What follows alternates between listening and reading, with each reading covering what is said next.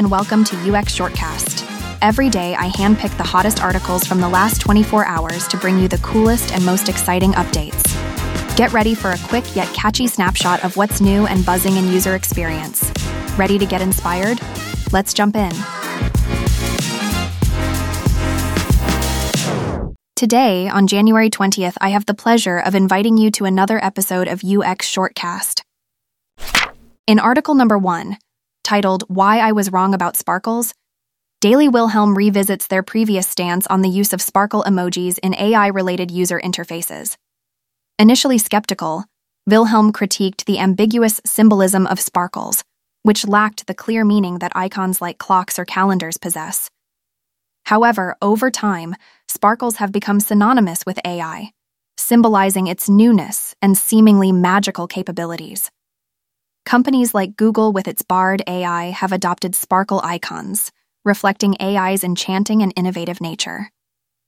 Wilhelm, a UX writer, acknowledges this shift and explores why the sparkle has been embraced as the de facto emblem of AI technology.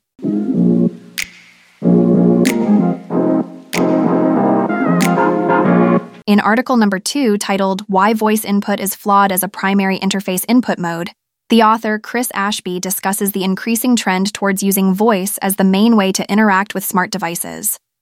The article highlights the new Rabbit R1 device, which has gained popularity despite challenging the norm of app based interfaces by using voice input. Ashby questions whether voice should be the future of interface design and suggests that it may never be suitable as the primary mode of input.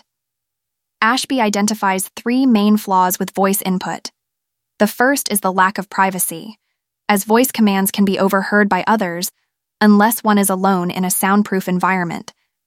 This lack of privacy extends to both audible and visual aspects, as users may not want their activities to be known by those around them. The article implies that these issues are significant hurdles that need to be addressed if voice input is to become more widely adopted as a primary method of interaction with our devices.